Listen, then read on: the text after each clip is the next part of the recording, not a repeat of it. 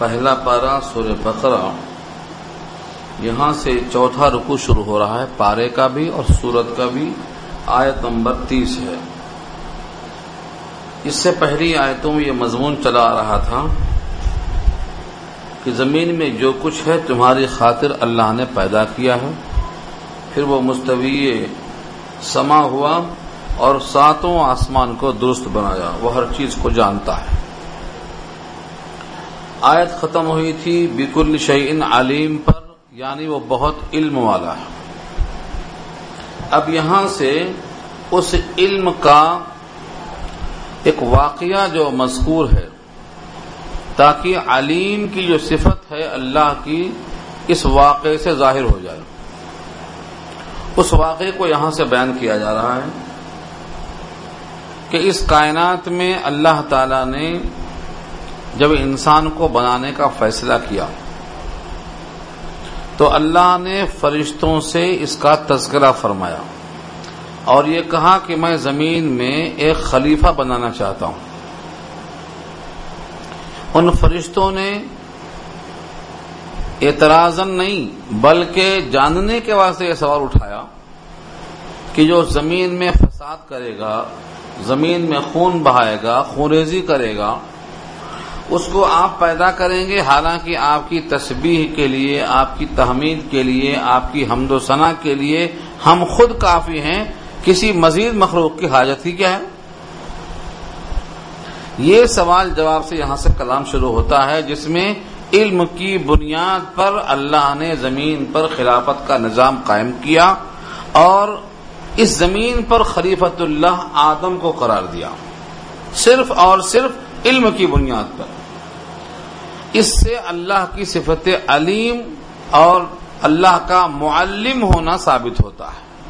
اللہ خود علیم ہے معلم ہے اور آپ نے جن کو بھیجا ہے وہ رسول بھی معلم ہے اور اسی واسطے معلم کے مختلف فضائل خود احادیث میں آئے ہیں۔ اب لفظوں کے ساتھ آپ دیکھیں اس واقعے کو۔ وہ ادقال رب کا اور جب کہا تیرے رب میں لل ملائی کا فرشتوں سے۔ کالا کا سلا لام آتا ہے یعنی جس سے کہا، جس سے مخاطب ہو کر بات کیا، اس کے واسطے لام داخل ہوتا ہے۔ وعید کالا ربو کا لل ملائی کا لل ملائی کا میں جو لام ہے یہ، اسی کالا کا سلا کہلاتا ہے۔ فرشتوں سے اللہ نے کہا، تیرے رب نے اللہ نے، تیرے رب یعنی اللہ نے فرشتوں سے کہا انی جاعل بے شک میں بنانے والا ہوں، فی الارض خلیفہ، زمین میں خلیفہ۔ زمین میں خلیفہ، اس لفظ سے بعض لوگوں کو شبہ ہو گیا کہ اللہ کا خلیفہ۔ زمین میں خلیفہ، اتنا ہی آیت میں ہے۔ اس سے کوئی یہ ثابت کرے کہ زمین میں اللہ کا خلیفہ، یہ اضافہ کیوں؟ خلیفہ کہتے ہیں نائب کو۔ اور نائب ہمارے اس وقت کارآمد ہوتے ہیں جب اصل نو پریسیڈنٹ موجود ہے تو وائس پریسیڈنٹ کی کوئی حیثیت نہیں، کوئی مقصد ہی نہیں اس کا۔ تو خلیفہ کے معنی جب نائب کے آتے ہیں، اگر یہ نائب اللہ کا ہے تو اللہ تو ہمیشہ موجود ہیں اور ہر جگہ موجود ہے لہذا اس خلیفہ کی کوئی ضرورت ہی نہیں۔ اس لیے یہ خلیفہ اللہ کا نہیں، مطلق خلیفہ کا۔ زمین کے نظام کو چلانے والا خلیفہ۔ یہ زمین کی خلافت مراد ہے۔ اللہ کا خلیفہ، یہ تصور غلط ہے۔ قرآن کریم کی کسی آیت میں تلاش کرنے کے باوجود یہ نہیں مل سکا ہے کہ یہ خلیفہ اللہ کا ہے۔ زمین کا خلیفہ ہے۔ اور خلیفہ کے معنی یہاں پر خلافت کا کام چلانے والے کے ہیں۔ زمین پر زراعت، زمین پر تجارت، زمین پر معاملات، زمین پر دیگر مصروفیات۔ زمین کے کام کو انجام دینا یہ زمین کی خلافت ہے۔ جس طرح سے ایک آدمی گھر کا نگہبان ہوتا ہے، گھر کا خلیفہ۔ خلیفہ ہمارے اردو میں نائب کو کہا جاتا ہے اور خلیفہ کے معنی آتے ہیں جس کے ہاتھ میں خلافت کا نظام ہو۔ یہاں مراد ہے زمین کی خلافت انسانوں کے ہاتھ میں ہے اور اسی کو اللہ نے پیدا کرنے کا جب فیصلہ کیا تو فرشتوں سے کہا۔ فرشتے جانتے تھے کہ اللہ نے جس کو بنانے کا فیصلہ کیا ہے اس کے خواص مٹی کے ہیں۔ اور مٹی سے بنا ہوا اور مٹی سے غذائیں لیا ہوا انسان خوریزی کرے گا، فساد کرے گا۔ یہ انہیں کیسے معلوم ہوا؟ ایک بہت بڑا سوال ہے یہ۔ جب انسان دنیا میں تھے ہی نہیں، پیدا ہی نہیں ہوئے تھے، تو فرشتوں کو یہ معلوم کیسے ہوا؟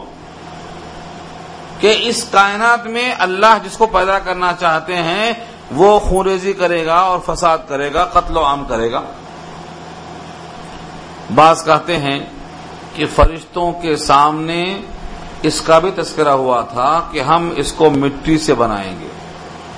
اور مٹی کے خواص میں سے یہ چیز ہے۔ مٹی کہیں کالی، کہیں لال، کہیں مختلف قسم کی۔ تو جتنے خواص زمین کے اندر ہیں، وہ سارے خواص میں سے ایک خاصہ یہ بھی تھا۔ اور اس کو فرشتوں نے پہچان لیا۔ قالو، فرشتوں نے کہا اتج آلو فیحا کیا آپ بنائیں گے اس زمین میں؟ میں یوف سدو فیحا جو فساد کرے گا زمین میں؟ فساد کسے کہتے ہیں؟ جس مقصد کے لیے زمین بنائی گئی ہے، جس قانون کے تحت جینا ہے، اس قانون سے ہٹ کر مقصد کے خلاف استعمال کرنا یہ فساد فی الارض ہے۔ زمین پر امن مقصود ہے، بد امنی فساد فی الارض ہے۔ ہر حق والے کو حق دینا یہ مقصود ہے، حق تلفی فساد فی الارض ہے۔ تو فرشتوں نے یہ پہچان لیا اور کہا، آپ پیدا کریں گے، ان کو جو زمین میں فساد کریں گے؟ ویسفک الدما صفا کا اسفکو کے معنی خون بہانا۔ اسفک الدما دما دم کی جمع ہے، خون۔ خون بہائے گا خوریزی کرے گا، فساد کرے گا۔ وہ نہنو نصب ہو بےحمد کا حالانکہ یہ واؤ حالیہ ہے۔ حالانکہ ہم تسبیح پڑھتے ہیں آپ کے حمد کی۔ سبحان اللہ و بحمد ہی یہ مطلب ہے اس کا۔ نصب ہو بحمد کا یعنی ہم تسبیح بیان کرتے ہیں آپ کے حمد کی۔ اور ہم یوں کہتے ہیں سبحان اللہ و بحمد ہی اللہ کی ذات پاک ہے اور وہ تمام خوبیوں کا مالک ہے۔ یہ فرشتوں کی تصویر ہے۔ وہ نقدس لک اور آپ کی تقدیس بیان کرتے ہیں۔ نقدس تقدیس یعنی ہر عیب سے منزہ تسلیم کرنا۔ مقدس کسے کہتے ہیں؟ جو عیوب سے منزہ ہو۔ تو ہم آپ کی تقدیس کرتے ہیں یعنی آپ کو مقدس مانتے ہیں۔ اور آپ کی ذات میں تمام عیوب سے آپ کی ذات کو منزہ تسلیم کرتے ہیں۔ یہ فرشتوں کا عمل ہے۔ سبحان اللہ و بحمد سبحان الملک القدوس جو القدوس سے اللہ کو یاد کرتے ہیں، وہی تقدیس ہے. تراوی میں ترویحہ جو ہوتا ہے، ہر چار رکعت پہ، آج کل تفسیروں کی بنا پر وہ بھی بند ہو گیا ہے. ایک مقصد کے تحت تفسیریں ہوتی تھی ہر چار رکعت پہ. وہ مقصد تھا یہ کہ جو بدت کے الفاظ چلے جا رہے ہیں، وہ رک جائیں. تو ایک تو فائدہ ہوا کہ بدعت کے الفاظ بند ہو گئے، لیکن نقصان یہ ہوا کہ جو تصویر تھی مقرر، وہ تصویر غائب ہو گئی۔ اور وہ تصویر یہی تھی سبحان الملک القدوس یہ ثابت ہے، یہاں وہی مراد ہے۔ سبحان الملک القدوس اللہ کی ذات جو سبحان ہے، منزہ ہے، تمام عیوب سے۔ الملک بادشاہ ہے، القدوس جو تمام خرابیوں سے پاک اور صاف ہے۔ یہ فرشتوں کی تصویر ہے۔ تو اگر آہستہ آہستہ اسے کہا جائے تو کوئی حرج نہیں ہے، بلکہ یہ مصنون ہے۔ اس کا جواب رب کریم نے الزامی جواب دیا۔ الزام اور تحقیق دو لفظ ہے جواب کی دو شکلیں ہوتی ہیں۔ ایک جواب کا نام ہے الزامی، جس کو ہم کہتے ہیں چپ کر دینا۔ مخاطب مطمئن ہو یا نہ ہو کنوینس ہو یا نہ ہو، چپ ہو گیا۔ تو اس کو الزامی جواب کہتے ہیں۔ اور وہ مطمئن ہو گیا، اس کے دل میں قرار آ گیا، تو اس کو تحقیقی جواب کہتے ہیں۔ تو ایک ہوتا ہے الزامی جواب، اور ایک ہوتا ہے تحقیقی جواب۔ اللہ نے دونوں جواب دیا یہاں پر۔ پہلے الزامی جواب دیا ہے، ان کو چپ کر دیا۔ اس کے بعد تحقیقی جواب دیا ہے۔ الزامی جواب کیا ہے؟ قال انی اعلم ما لا تعلمون۔ کہا اللہ نے، بے شک میں جانتا ہوں جو کچھ تم نہیں جانتے ہو۔ مجھ کو معلوم ہے جو تم نہیں جانتے ہو۔ میری مسلحت اور میرا علم جس بات کو تقاضا کرتا ہے وہ تم جانتی نہیں ہو، تمہارا اعتراض بھیجا ہے۔ جیسے کوئی بہت بڑا آدمی چھوٹے بچے کو ڈانٹ دے، چپ بیٹھ، تمہیں کیا معلوم؟ تمہیں کیا معلوم؟ اس طرح اللہ نے ان تمام اعتراضات کا ایک جواب دیا، انی عالم مالا تعالم میں جانتا ہوں، تم نہیں جانتے۔ یہ الزام، الزامی جواب ہے۔ اس کے بعد اب اس الزامی جواب کا دوسرا پہلو ہے، مطمئن کرنا کنونس کرنا۔ تحقیقی جواب شروع ہوتا ہے اور وہ تقریباً دو آیتوں میں آ رہا ہے۔ تحقیقی جواب کیا ہے؟ دیکھو۔ ہم نے جن کو زمین کی خلافت کے لیے چنا ہے، تمہارا اعتراض یہ ہے کہ وہ اس کی ضرورت نہیں ہے، وہ اس کا اہل نہیں ہے، ہم اس کے لیے کافی ہیں۔ تو چلو آؤ میدان میں۔ آؤ۔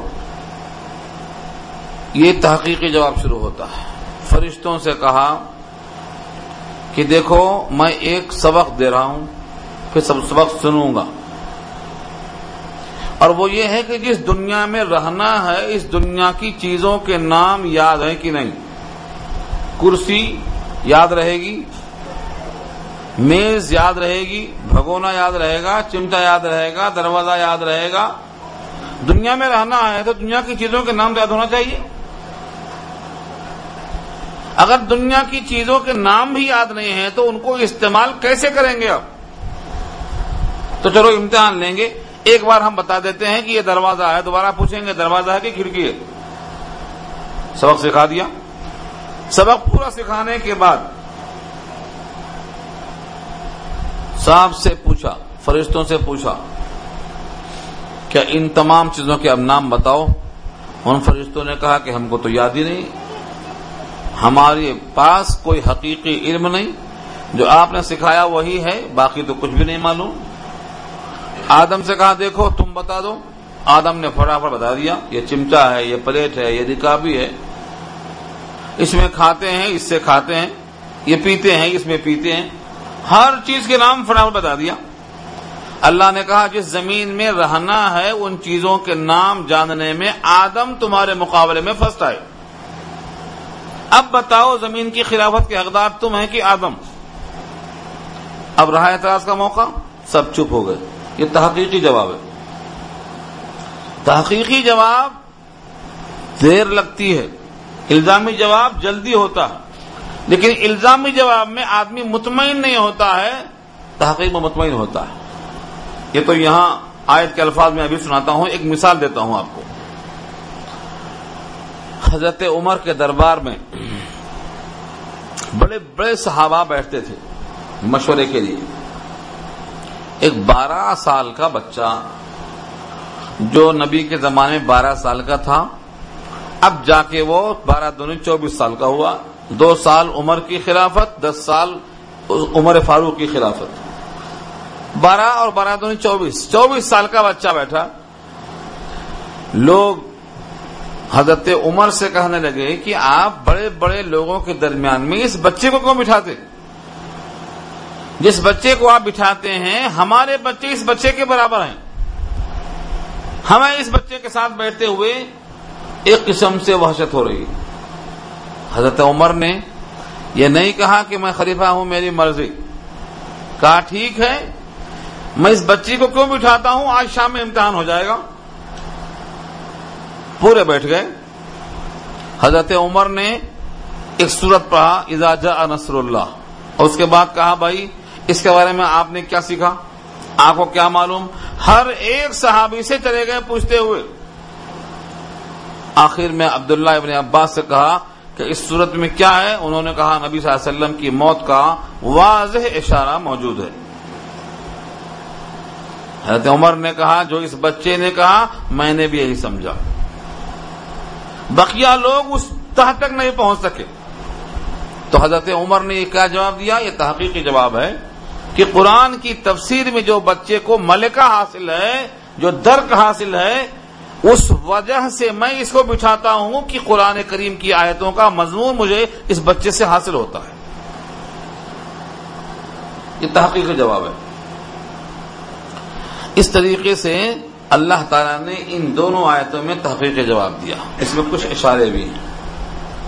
دیکھیے، وعلم آدم الاسماء كلها اور سکھلا دیا آدم کو تمام چیزوں کے نام۔ اسما، اسم کی جمع ہے۔ اسم کے معنی ناؤنس اسم کے معنی نام۔ اور اسما اس کی جمع ہے۔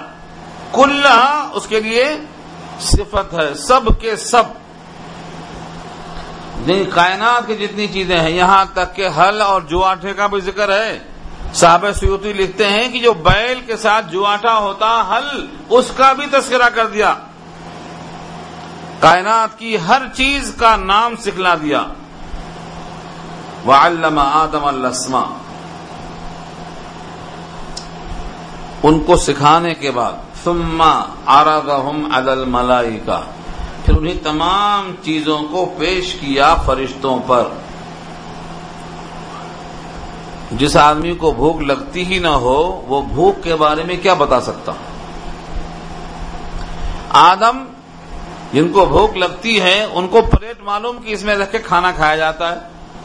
لیکن جن کو بھوک لگتی ہی نہیں ہو، اسے کیا معلوم کہ پلیٹ کس کام میں آتی؟ تو آدم کو بتایا گیا تھا، آدم نے سارے کا نام سیکھ لیے۔ لیکن وہی چیز جب فرشتوں پر پیش کی گئی اور فرشتوں سے کہا گیا فقال امبیونی بھی اسما اللہ نے کہا کہ بتاؤ مجھے ان تمام چیزوں کے نام۔ ان کن تم صادقین، اگر تم سچے ہو کہ تم خلافت کے لائق ہو، آدم کی ضرورت نہیں ہے، بتا دو ان چیزوں کے نام۔ قالوا سبحانک۔ تمام کے تمام فرشتے بیک زبان بولتے ہیں، سبحانک، آپ کی ذات پاک ہے، لا علم لنا، ہمیں کوئی علم نہیں ہے۔ یہ چمچا چمچا کس کام کے لیے؟ انہیں کیا معلوم؟ انہیں بھوک لگتی ہے نا، پیاس لگتی۔ چمچا حلق میں جانے کی نوبت ہی نہیں آتی۔ تو چمچے کا مقصد سمجھ میں نہیں آیا۔ وہ کہتے ہیں، لا علم لنا۔ ہمیں کوئی علم نہیں۔ اللہ ما علمتنا۔ مگر جتنا آپ نے ہم کو سکھلایا۔ کتنا سکھلایا ہے؟ کہو، سبحان الملک القدوس۔ بس یہی کہتے رہو۔ جتنا اللہ نے ان کو سکھایا ہے وہ اتنا ان کی سمجھ میں آیا ہے۔ فرشتوں کی غذا کیا ہے؟ یہ اللہ کا ذکر کرتے رہے، فرشتے کھانا نہیں کھاتے۔ نافمانی پر قادر نہیں ہے تو انہیں کتنا سکھایا ہے؟ وہ اللہ کو معلوم، لیکن ظاہر یہ ہوتا ہے کہ ان کو صرف تصویر سکھائی گئی ہے کہ سبحان الملک القدس پڑھتے جاؤ۔ ان فرشتوں نے اپنے لا علم کا اظہار کر دیا۔ اور کہا ان کا انتل علیم الحکیم، بے شک آپ ہی ہیں علم والے اور حکمت والے۔ آپ کا علم علیم ہونے کی بنا پر ساری کائنات کو محیط ہے اور آپ کا تمام حکم حکیم ہونے کی بنا پر حکمت پر مبنی ہے۔ لہذا یہ امتحان سے یہ بات واضح ہو گئی کہ آپ کا یہ عمل حکیمانہ ہے اور آپ کا علم ایسا ہے جس کی بنیاد پر آپ نے یہ امتحان رکھا ہے۔ اور فرشتوں کو علم میں بمقابلہ آدم کے ناکامی ہوئی ہے۔ یہاں دو تین سوال ہوتے ہیں۔ وہ سوالات نہیں اٹھاؤں گا، پہلے اگلی آیت بھی حل کر لیں تاکہ سوال سمجھنا آسان ہو۔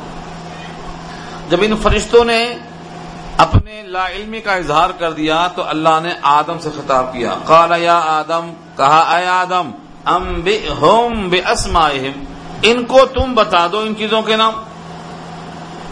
جیسے استاد کسی بچے سے پوچھے بستا کہ مجھے نہیں معلوم.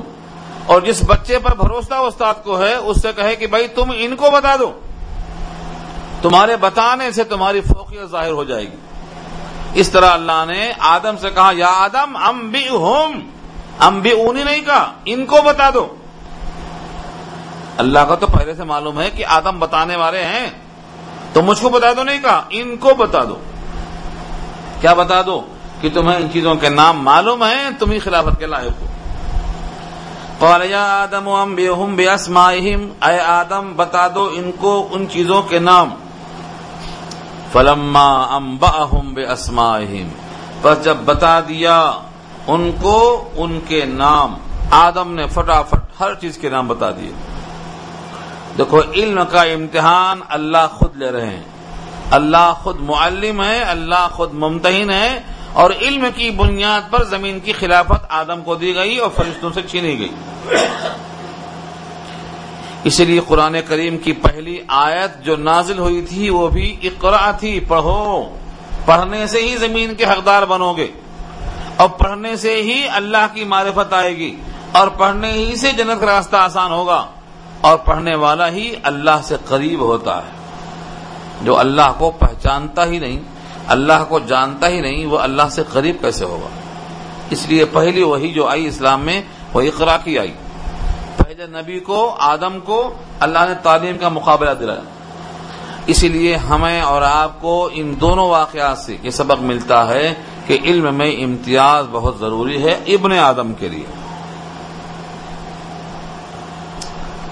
فلما انباهم باسمائهم جب ان کو خبر دے دیا ان کے ناموں کی قال، الم اقل لكم تو کہا ان سے، پروردگار نے کیا نہیں کہا تھا میں نے تم سے؟ انی اعلم غیب السماوات والارض. کہ بے شک میں جانتا ہوں زمین و آسمان کی چھپی ہوئی تمام چیزیں۔ تم سے میں نے پہلے ہی کہا تھا، میں جانتا ہوں، تم نہیں جانتے۔ وَأَعْلَمُ مَا تُبْدُونَ وَمَا تَكْتُمُونَ اور میں جانتا ہوں جس کو تم ظاہر کرتے ہو اور جو کچھ تم چھپاتے ہو۔ تم چھپاتے ہو، مگر میں وہ جانتا ہوں۔ تمہارے واسطے چھپنا، ظاہر ہونا الگ الگ موقف ہے۔ میرے واسطے ہر چیز ظاہر ہے۔ فوقیت ہو گئی۔ یہاں اعتراض کئی ہوتے ہیں۔ جب طالب علم پڑھتے ہیں تو اعتراض کرتے ہیں۔ اور یہ کہتے ہیں، اللہ نے آدم کو سکھلائے، یہاں ذکر ہے۔ فرشتوں کو بھی سکھلائے، اس کا ذکر نہیں ہے۔ جب اللہ نے آدم کو سکھلایا اور فرشتوں کو سکھلایا ہی نہیں تو یہ تو چیٹنگ ہو گئی۔ ہمارے پاس کیا کہیں گے؟ سارے طالب علموں کو نہیں پڑھایا ایک کو پڑھا دیا اور ایک کو نہیں پڑھایا اب ظاہر یہ ہے کہ جس کو نہیں پڑھایا وہ کیا بتائے گا؟ ایک سوال ہے یہ۔ ان دونوں آیتوں میں یہ ذکر نہیں ہے کہ اللہ نے فرشتوں کو بھی سکھایا۔ آدم کو سکھلایا ہے ذکر۔ اللہ آدم اللہ اللہ ثم عرض محمد الملائی کا پھر پیش کیا فرشتوں پر۔ سکھلایا آدم کو، پیش کیا فرشتوں پر۔ سبق ان کو ہے، امتحان ان کا ہے۔ یہ بہت اشکال قوی ہے، طالب علمانہ ہے۔ اس اشکال کا جواب دینے سے پہلے اس کو اور آگے لے چلتے ہیں کہ اگر فرض کرو، سپوز، دونوں کو پڑھایا۔ دونوں کو پڑھایا۔ دونوں سامنے موجود ہیں۔ ایک کو یاد نہیں ہو رہا، ایک کو یاد ہو گیا۔ یہ دونوں میں جو صلاحیتوں کا فرق ہے، یہ بھی تو اللہ ہی کی دی ہوئی ہے۔ ایک بچہ فرشتے کی شکل میں یاد نہیں کر سکا، دوسرا بچہ آدم کی شکل میں یاد کر سکا، تو دونوں میں جو کیچنگ پاور ہے، یہ کون فرق کرنے والا ہے؟ کس نے فرق دیا یہ؟ یہ تو اللہ کی طرف سے ہے۔ لہذا یہ اشکال تو بہرحال باقی رہے گا۔ اگر ہم کہیں کہ دونوں کو سکھایا، تو دونوں میں فرق ہے صلاحیت میں۔ یہ اللہ کا علم ہے اور اللہ کی حکمت ہے۔ بندہ اس کی تہ میں نہیں پہنچ سکتا ہے۔ یہ کہا جا سکتا ہے کہ اللہ کی یہ حکمت ہے۔ اللہ جس کو جتنا چاہتے ہیں علم دے دیتے ہیں۔ علم کی بنیاد پر خلافت زمین کی دی گئی۔ لیکن آدم کی صلاحیت زیادہ ہے۔ اگر اللہ نے صلاحیت زیادہ دی ہے، تو اللہ نے اس صلاحیت کی بنیاد پر خلافت کا بھی حق ادا کیا ہے، لہذا اعتراض نہیں کرنا چاہیے۔ یہی جواب تھا۔ ان عالم مالا تعالم ان کا۔ آدم آدم کے سامنے فرشتوں کو بھی اگر سکھلایا ہو، ہمارے پاس ایک مثال ہے، جس میں قوت صلاحیت نہ ہو۔ ایک قوت ہوتی ہے بالقوا اور ایک قوت ہوتی ہے بالفعل۔ ہاں تھوڑا سا منطق جاننا ضروری ہے آپ کا۔ ایک ہوتی ہے قوت بالفعل اور ایک ہوتی ہے قوت بالقوا آپ کو تلگو بولنا آتا ہے تو آپ کی یہ صلاحیت بالفعل ہے۔ یعنی اب آپ تلگو بولنے پر قادر ہیں۔ وہ صلاحیت میرے میں ہے لیکن بالفعل نہیں ہے بالقوا ہے۔ یعنی میرے اندر بھی وہ قوت رکھی گئی تھی، اگر میں اپنے اوقات اس میں لگاتا تو میں تلگو بولتا۔ اسے کیا کہتے ہیں؟ قوت بالقوا کہتے ہیں۔ ایک آدمی میں وہ صلاحیت ظاہر ہو گئی، اس کو قوت بالفعل کہتے ہیں۔ دنیا کے جتنے انسان ہیں، ان تمام کی صلاحیتیں برابر ہیں بالقوا مساوی لیکن جس نے جس پر محنت کی، اس میں وہ قوت زیادہ آ گئی بالفعل۔ آپ کو تلگو آتی، ہم کو عربی آتی، کیونکہ آپ نے اس پر محنت کی، ہم نے اس پر محنت کر دی۔ تو بالقوا صلاحیتیں یکساں ہوتی ہیں، لیکن بالفعل فرق ہو جاتا۔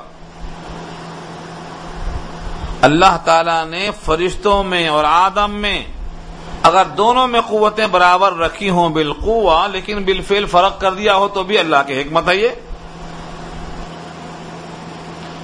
چنانچہ فرشتوں کو خواہش نہیں ہوتی، ان کو بھوک نہیں لگتی، ان کو پیاس نہیں لگتی، ان کے اندر نفس نہیں ہے، وہ گناہ پر قادر نہیں ہے، وہ معاشیت کر نہیں سکتے۔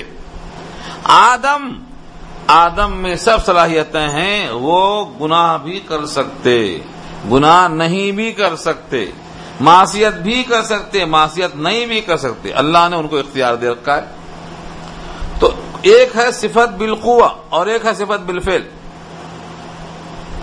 اللہ تعالی نے ان دونوں آیتوں میں ظاہر فرمایا کہ ہم نے آدم کو بھی صلاحیتیں دی ہیں لیکن وہ بالفعل، اور فرشتوں کو بھی دی ہیں وہ بالقوا ان کو ہم نے اس میں ہماری حکمت کا تقاضا تھا کہ ہم زمین کی خلافت فرشتوں کے حوالے نہیں کر سکتے، کیونکہ زمین سے غلہ نکلے گا، وہ کھائیں گے نہیں۔ ان کو کھانا ہی نہیں ہے تو غلہ کیوں اگاتے؟ جب غلہ ہی نہیں اگائیں گے تو زمین کی زراعت بیکار ہو گئی۔ آج ساری کائنات کا سب کے سب سے زیادہ اہم مدعا کیا ہے؟ وہ یہی تو ہے پیٹ نہ ہوتا تو بھیٹ نہ ہوتی۔ ساری کائنات کا چلنا، پھرنا، اٹھنا، بیٹھنا، دھاپوش کرنا، کاروبار کرنا سب اسی پیٹ کی خاطر ہے اور وہاں ہے ہی نہیں۔ تو جس کائنات میں ان کو لانا تھا، اس فیکٹری کے لائق نہیں ہوتے وہ۔ تو یہ اللہ کے علم اور حکمت میں یہ بات شامل تھی، اسی واسطے اللہ تعالیٰ نے ان میں وہ صلاحیت نہیں دی۔ فرشتوں میں یہ قوت نہیں دی۔ اور آج بھی اللہ فرماتے ہیں، فرشتے گناہ پر قادر نہیں۔ جیسے اندھا دیکھنے پر قادر نہیں، نامرد زنا پر قادر نہیں۔ لا یاسون اللہ ماں ہوم وہ فرشتے نافرمانی کرنے پر قادر ہی نہیں۔ اور یہ دنیا دار الجزا نہیں ہے دار العمل ہے۔ یہاں ایسوں کی ضرورت ہے جو قادر ہے، پھر بھی بچتا ہو۔ آنکھ والا ہے، پھر بھی آنکھ غلط استعمال نہ کرتا ہو۔ تبھی تو امتحان بنتا۔ اسی واسطے اس دنیا کے لائق امتحان حال میں اللہ نے فرشتوں کو داخل نہیں کیا ہے۔ فرشتوں کو اللہ نے نور سے بنایا، ان میں معصیت نہیں ہے۔ اسی واسطے قیامت پہ حساب صرف جنات اور انسان سے ہوگا، فرشتوں سے نہیں ہوگا۔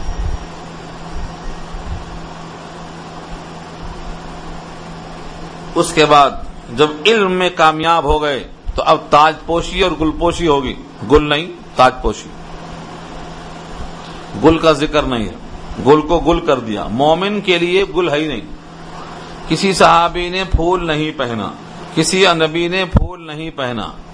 کسی بھی تابعی نے پھول نہیں پہنا۔ کسی کو کوئی روایت مل جائے تو میرے سر آنکھوں پہ۔ نہیں۔ اور مہدی یہ عورتوں کا حق ہے۔ مردوں کا حق نہیں ہے۔ زبردستی کا مطالبہ ہے اب دھیرے دھیرے کیا ہے؟ انگوٹھی سونے کی مرد پہننے لگے۔ اب دھیرے دھیرے مہدی کانی انگلی ہی میں صحیح مرد لگانے لگے۔ اب دھیرے دھیرے عورتوں کا سونا تھوڑا سا چین کی شکل میں مرد پہننے لگے۔ یہ مداخلت ہے۔ سونا، مہدی اور یہ تمام کی چیزیں مردوں کا حق نہیں ہے۔ قطان نہیں۔ اگر آپ اسلام کو پسند کرتے ہیں تو آپ اس بات کو مانیں کہ اسلام میں گنجائش نہیں۔ نہ مہدی مرد کے لیے ہے، نہ سونا چاندی مرد کے لیے ہے، اور نہ شراب ہے، اور نہ ریشم ہے، اور نہ پھول ہے، یہ سب منع ہے مردوں کے حق میں۔ گنجائش نہیں۔ اللہ نے مگر تاج پوشی کی اور آدم کو بٹھایا۔ اور کہا، دیکھو، آدم کامیاب ہو گئے زمین کی خلافت کے لیے، علم میں سب سے فائق ہو گئے۔ لہذا اب سب لوگ مل کر آدم کو سجدہ کریں گے، یہ میرا حکم ہے۔ ہاں۔ اللہ نے اس آیت میں ذکر کیا۔ وحید قلنا دل ملائی کا تس جدول آدم اور جب ہم نے کہا، فرشتوں سے سجدہ کرو آدم کو اس جدول آدم سجدہ کرو آدم کو۔ یہاں ایک اشکال ہے کہ اللہ نے آدم کو مسجود بنایا اور تمام فرشتوں کو کہا ان کو سجدہ کرو۔ اللہ خود اپنے طور پر اپنے غیر کو مسجود بنا کر سجدے کی دعوت دے رہے ہیں۔ اگر غیر اللہ کو سجدہ جائز نہیں ہے تو اللہ کا یہ حکم اس کے خلاف جا رہا ہے۔ بہت سے لوگ کرتے ہیں اس سے استدلال کہ دیکھو خود اللہ نے آدم کو مسجود بنوایا، فرشتوں سے سجدہ کرایا، لہذا ہم بھی اپنے فلاں کو سجدہ کریں تو کیا حرج ہے؟ استدلال کیا الشبا ہوا نظائر جو پاہیاتی کتاب افتہ میں، وہاں اس واقعے کا ذکر ہے۔ اور یوسف کا واقعہ بھی وہاں لائے ہیں کہ یوسف علیہ السلام کے ماں باپ یعقوب اور ان کی اہلیہ اور یعقوب کے گیارہ بیٹے، ان سب نے یوسف کو سجدہ کیا بحکم خدا۔ وہاں بھی ایک انسان مسجود ہے اور یہاں بھی ایک انسان مسجود ہے، ان کو سجدہ کیا جا رہا ہے۔ وہاں سجدہ ہو رہا ہے، یعقوب بھی پیغمبر، سجدے میں شریک، یوسف بھی پیغمبر، مسجود ہونے میں ممتاز۔ اور یہاں بھی جن کو سجدہ ہوتا، یہ بھی پیغمبر، یہ تو خدا کے حکم سے۔ لہذا غیر اللہ کا سجدہ جائز ہونا چاہیے، ممانعت کہاں سے آ گئی؟ یہ اشکال ہے۔ ان دونوں واقعات کی بنیاد پر آج تک غیر اللہ کا سجدہ ہو رہا ہے۔ سجد تعظیمی ہے تعبدی نہیں ہے۔ کیا نام دیتے ہیں؟ یہ سجد تعظیمی ہے، تعظیم ہے، تعبد نہیں ہے، عبادت نہیں۔ اس کے کئی سوالات اور جوابات سورہ فاتحہ کے درس میں آ چکے ہیں۔ لیکن خلاصہ اس کا عرض کر دوں۔ اللہ کے غیر کا سجدہ اللہ نے منع کیا ہے تو وہ حرام ہو گیا۔ اور اللہ کے غیر کا سجدہ اللہ نے کہا ہے تو حلال ہو گیا۔ یہی تو ہے نا۔ اللہ نے یہاں سجدہ کہا کرنے کے لیے۔ اللہ کے غیر کا سجدہ۔ اللہ کے غیر کا سجدہ یہاں اللہ نے کہا ہے۔ تو یہ حلال ہے۔ اور یوسف کے زمانے میں، یوسف کی شریعت میں اللہ کے غیر کا سجدہ تعظیمی جائز تھا۔ جیسے آدم کے زمانے میں سگی بہن کا نکاح سگے بھائی سے جائز تھا۔ آدم کے زمانے میں جتنے اولاد تھی، وہ سب آدم ہی کی بیٹی تھی اور آدم ہی کا بیٹا تھا۔ ان کا نکاح باقاعدہ ان کا نکاح باقاعدہ جائز تھا۔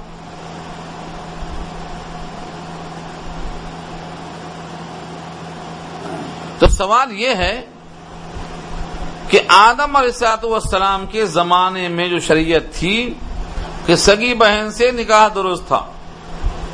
آدم کا بیٹا بھی ہے، آدم کی بیٹی بھی ہے۔ تو کیا آج بھی جائز ہے یہ؟ معلوم یہ ہوا، ہر شریعت میں کچھ نہ کچھ تغیر ہوا۔ تورات میں، انجیل میں، زبور میں۔ احکامات، حالات کے لحاظ سے اللہ نے بدل کر قرآن کریم کو دائمی شکل دی ہے۔ اب یہ نہیں بدلیں گے۔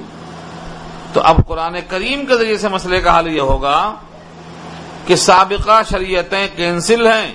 اس مصطفیٰ کی شریعت میں کیا ہے؟ تو واضح حکم ملتا ہے اللہ کے نبی کا۔ اگر میں کائنات میں کسی کو سجدہ کرنے کا حکم دیتا تو عورتوں کو حکم دیتا کہ شوہروں کو سجدہ کر لیں، مگر میں نے یہ بھی حکم نہیں دیا۔ اور آپ نے یہ کیوں کہا تھا؟ کیونکہ صحابہ نے خواہش کی تھی کہ کسرا اور قیصر کو ان کے رعایا سجدہ کرتے ہیں اور اے اللہ کے نبی، آپ زیادہ حقدار ہیں کہ ہم صحابہ آپ کو سجدہ کیا کریں۔ آپ ہم کو اجازت دے دیجیے۔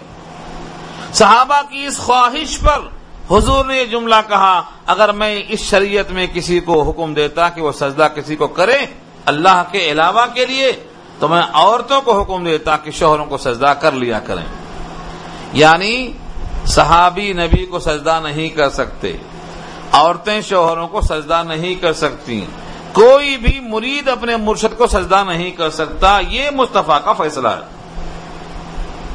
اور قانون یہ ہے کہ جو فیصلہ آخری ہوتا ہے، وہی قابل اعتبار ہوتا ہے۔ سابقہ پہلے کے تمام فیصلے کینسل ہوتے ہیں اور منسوخ ہوتے ہیں۔ یہ تو تحقیقی جواب ہے۔ رہا الزامی جواب۔ آدم یہاں پر بحیثیت قبلہ کے ہیں۔ قبلہ۔ حکم کس کا ہو رہا ہے؟ اللہ کے حکم کا سجدہ ہو رہا ہے۔ جیسے آج مسلمان بیت اللہ کو سجدہ کر رہے ہیں۔ بیت اللہ قبلہ ہے۔ قبلہ کو حل نظر قبلہ نما کہتے ہیں۔ قبلہ نہیں ہے وہ۔ قبلہ نما ہے۔ اس کی طرف سجدہ کرنے کا، منہ کرنے کا اللہ نے حکم دیا ہے۔ تو اللہ کے حکم کی تعمیل میں ادھر منہ ہو رہا ہے۔ اللہ کے حکم کی تعمیل میں ادھر سجدہ ہو رہا ہے۔ یعنی وہ قبلہ قبلہ ہمارا مسجود نہیں ہے۔ قبلہ ہمارا معبود نہیں ہے۔ بیت اللہ کی دیواریں ہمارا معبود نہیں ہے اس کی طرف منہ کرنے کا اللہ نے حکم دیا ہے۔ ہم حکم الہی کی تعمیل میں ادھر منہ کر رہے ہیں۔ ٹھیک یہاں بھی وہی تھا۔ اللہ کے حکم کی تعمیل فرشتوں کو کرنا تھا اور منایا مسجد کس کو؟ فرشتوں کو۔ ادھر منہ کر کے جو سجدہ کر لے گا، اس نے گویا اللہ کا حکم پورا کر دیا۔ اسی لیے جن لوگوں نے یعنی ابلیس نے، ادھر منہ کرنے سے اور سجدہ کرنے سے انکار کیا، تو اللہ نے کہا، میرے حکم کے باوجود تم نے سجدہ کرنے سے گریز کیا، تمہیں کس نے روکا؟ میرے حکم کے باوجود از امر تک تجھے میں نے حکم دیا۔ تو معلوم کیا ہوا؟ مسجد جیسے آج بیت اللہ کی دیواریں ہیں، قبلہ نما ہیں۔ ایسے یہاں آدم بھی قبلہ تھے۔ اللہ کا حکم پورا ہو رہا تھا، وہاں بھی اور یہاں بھی۔ تو در حقیقت ان کی تعظیم مقصود ضرور تھی، لیکن سجدہ وہ اللہ کے حکم کا تھا۔ یہ تحقیقی جواب مولانا قاسم نانودوی کی بہترین کتابیں ہیں۔ ایک کتاب ہے قبلہ نما۔ کتاب ہی کا نام ہے قبلہ نما۔ اس کتاب میں یہ پوری بحث تفصیل سے آئی ہے کہ پتھر جو بیت اللہ کی دیواروں میں ہے، وہ ہمارا مسجود نہیں ہے، ہمیں تو اللہ کا حکم بجا لانا ہے۔ پتھر کو بھی بوسے لیے دلدار کی خاطر اور دیوار کے اطراف پھرے یار کی خاطر۔ یعنی اللہ کا حکم تھا تو اطراف پھرتے رہے۔ حضرت اسود کو بو سے لیے تو نبی صلی اللہ علیہ وسلم کے حکم سے لیے۔ یہی کہا تھا حضرت عمر نے۔ جب سامنے پہنچے حضرت اسود کے تو چومنے سے پہلے کہا ان کا حجر لا تنفع ولا تذر اے پتھر، تو پتھر ہے۔ یہ عمر جانتا ہے کہ تو پتھر ہے۔ نہ تو نفع دے سکتا ہے، نہ نقصان دے سکتا ہے۔ تجھ کو میرے رسول نے ہونٹ لگائے ہیں، میں رسول کی مطابقت میں تجھے ہونٹ لگا رہا ہوں۔ یہ ہمارا ایمان۔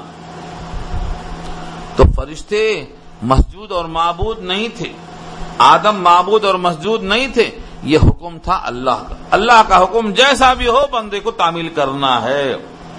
لہذا اس سجدے سے سجدے تعظیمی کا استدلال کرنا اس لیے باطل ہے کہ وہ سابقہ شریعتوں میں تھا وہ منسوخ ہے اور کینسل ہے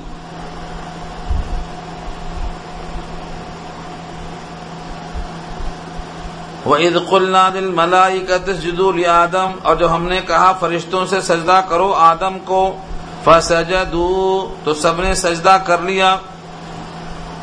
اللہ ابلیس مگر ابلیس نے ابلیس نے سجدہ کرنے سے انکار کر دیا۔ اللہ ابلیس ابلیس نے سجدہ کرنے سے انکار کر دیا۔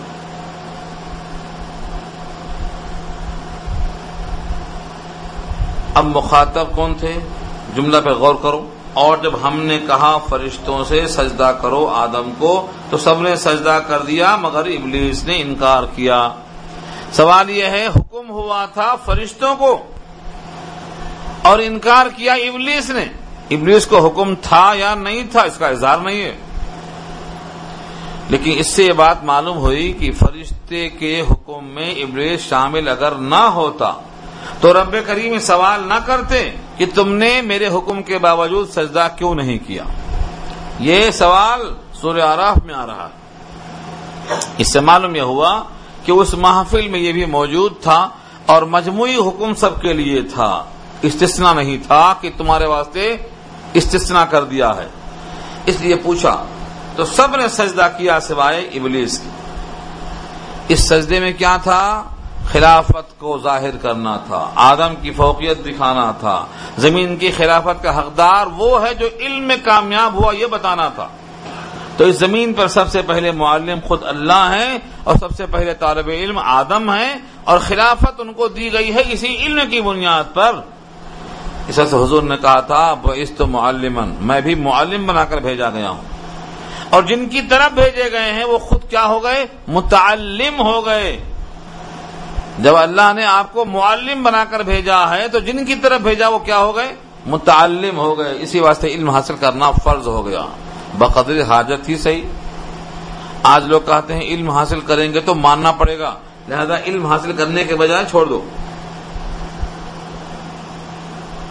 اللہ ابلیس۔ ابلیس نے انکار کیا۔ ابا۔ وسطبرا انکار کیا، نہ مانا، اور تکبر کیا وہ کان امین الکافرین، اور تھا ہی وہ کافروں میں سے۔ کانا کا دو ترجمہ ہے، یاد رکھ لو۔ ہم نے جو کتاب تقسیم کی ہے، آپ لوگوں کو اگر یاد کیے ہوتے تو معلوم ہوتا، کانا مانے ہے، کانا مانے تھا۔ کانا مانے ہے اور کانا مانے تھا۔ یہاں دو ترجمے گنجائش ہے۔ وہ کانا مین الکافرین، اور تھا ہی وہ کافروں میں سے۔ اور ایک معنی کیا ہے؟ وہ کانا مین الکافرین اور ہو گیا کافروں میں سے۔ یعنی پہلے ہی سے کافر تھا، اس لیے انکار کیا۔ اور پہلے سے کافر نہیں تھا، تو اب اس نے ایسا کام کیا ہے جس سے اس کا انکار ثابت ہو گیا ہو گیا کافروں میں سے۔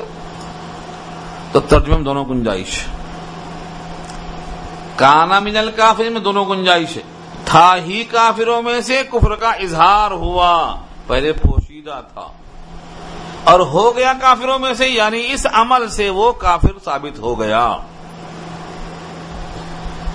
وقلنا یا آدم اسکن انت وزوجک الجنہ، اور ہم نے کہا، اے آدم، ہم نے کہا، اے آدم، رہ تو اور تیری بیوی جنت میں۔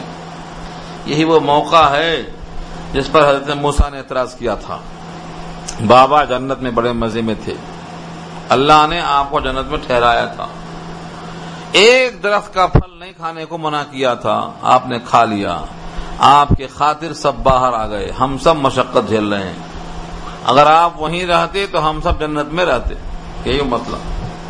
یا آدم، اے آدم، اسکن انتا رہو تم وہ کل جنا اور تمہاری بیوی جنت میں۔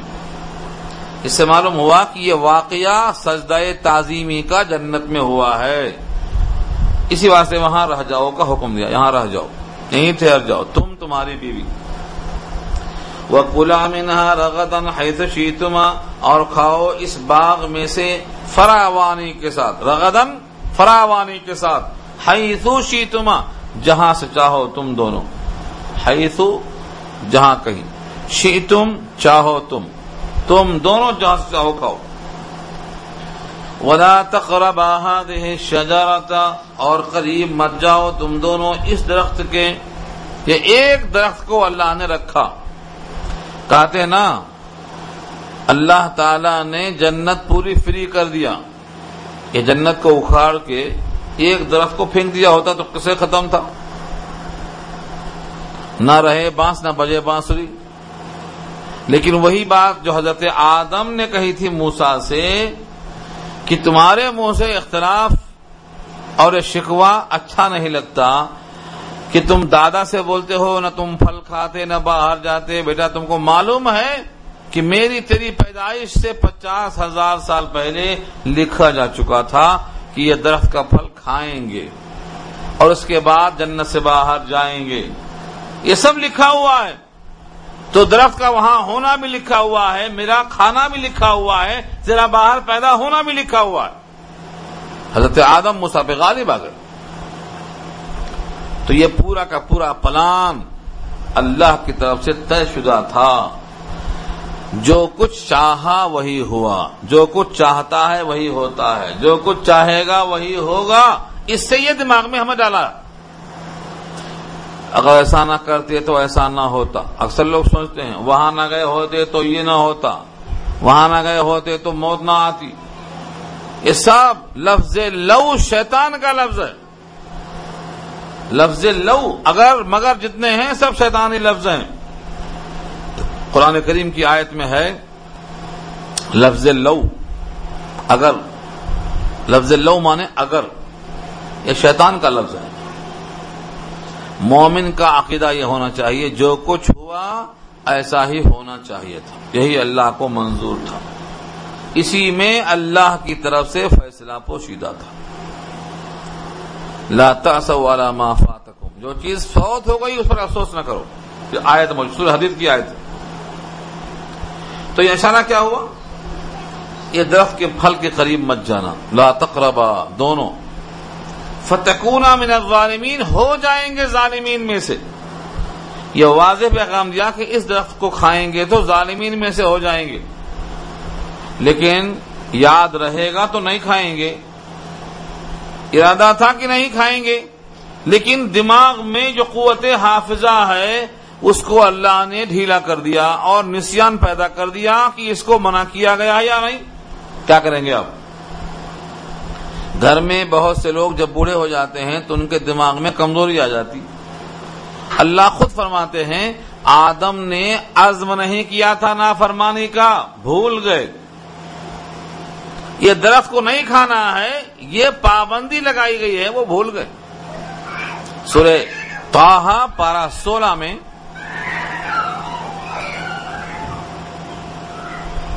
بلی کی آواز ہے، بچوں کی آواز ہے۔ ہاں ہاں ٹھیک۔ سورہ تاہا پارا سولہ میں اللہ نے خود کہا، آدم کا ارادہ نہیں تھا گناہ کرنے کا۔ آدم بھول گئے۔ لفظ کیا ہے؟ فنسی آدم ولم نجد لہو آزما آدم بھول گئے۔ اب بتاؤ، نسیان دماغ میں ڈالنا یہ کس کا کام ہے؟ نسیان، بھول چوک تو معاف ہے۔ امت سے بھول چوک معاف ہے۔ رفیہ امتی رفیہ ان امتی، الخطا و نسیان تو آدم تو بھول گئے، خود قرآن کی گواہی ہے۔ فنسیہ آدم سورتہ کے الفاظ ہیں۔ جب آدم بھول گئے اور بھول میں کھا لیا، تو بھول میں تو حکم ہے روزہ نہیں ٹوٹتا۔ کھانا کھا لو، روزہ میں روزہ نہیں ٹوٹتا۔ تو آدم ظالمی میں سے کیسے ہو گئے؟ اصل یہ ہے یہ اللہ کی حکمت ہے۔ ادھر انبیاء کی عصمت کو بچانا ہے۔ ادھر ان کے کھانے کو سبب بتانا ہے۔ ادھر دنیا کو آباد کرنا ہے۔ اور دنیا اسباب کے تحت بنائی گئی ہے، اس کو آباد کر کے اس پر فیصلہ مرتب کرنا ہے۔ یہاں اسی کا اشارہ ہے۔ فضل شیطان ہر کام شیطان کی طرف منسوب ہوتا ہے۔ آدم بھول گئے۔ یہ نسیان شیطان کے بس میں ہے۔ لیکن ازل یوزل ازلال کے معنی پھسلا دینا۔ کس نے پھسلایا؟ آدم کو، شیطان نے۔ یہاں یہ پوری بحث نہیں ہے۔ سورہ آراف میں آئی ہے تھوڑا سا۔ اللہ نے کہا آدم سے نہیں کھانا۔ انہوں نے پکا ارادہ کر لیا نہیں کھائیں گے۔ بیگم ساتھ تھی ہوا شیطان آ کے بولتا ہے، دیکھو، میں تمہارا بزرگ ہوں۔ بزرگ، تمہارا مرشد ہوں۔ تم کو میں نصیحت کرتا ہوں کہ یہ درخت کا پھل کھانے سے روکنے کی وجہ یہ ہے کہ اگر یہ کھا لیں گے تو ہمیشہ رہ جائیں گے ہم۔ ہمیشہ ہمیش رہنے سے روکنے کے واسطے یہ کہا گیا کہ یہ نہیں کھانا۔ اس پھل کی خاصیت یہ ہے جو یہاں کھائے گا ہمیشہ رہ جائے گا۔ اور قسم کھا کے میں تم سے کہتا ہوں، میں تمہارا خیر خواہ ہوں۔ یہ تقریر اور یہ قسم اور یہ خیر خواہ کون ہے؟ یہ شیطان ہے۔ قرآن خود گواہی دیتا ہے۔ سورہ آراف میں کہا فوس وس الحم شیطان لیبدی الحما معور یا انہما من سواتہما وقال ما نہاکما ربکما ان هذه شرطي اللہ ان تکونا ملکین او تکونا من الخالدین وقاسمهما انی لکما لمن الناسین فدلہما بغرور یہ سب الفاظ سورہ آراف کے اندر موجود ہیں دل میں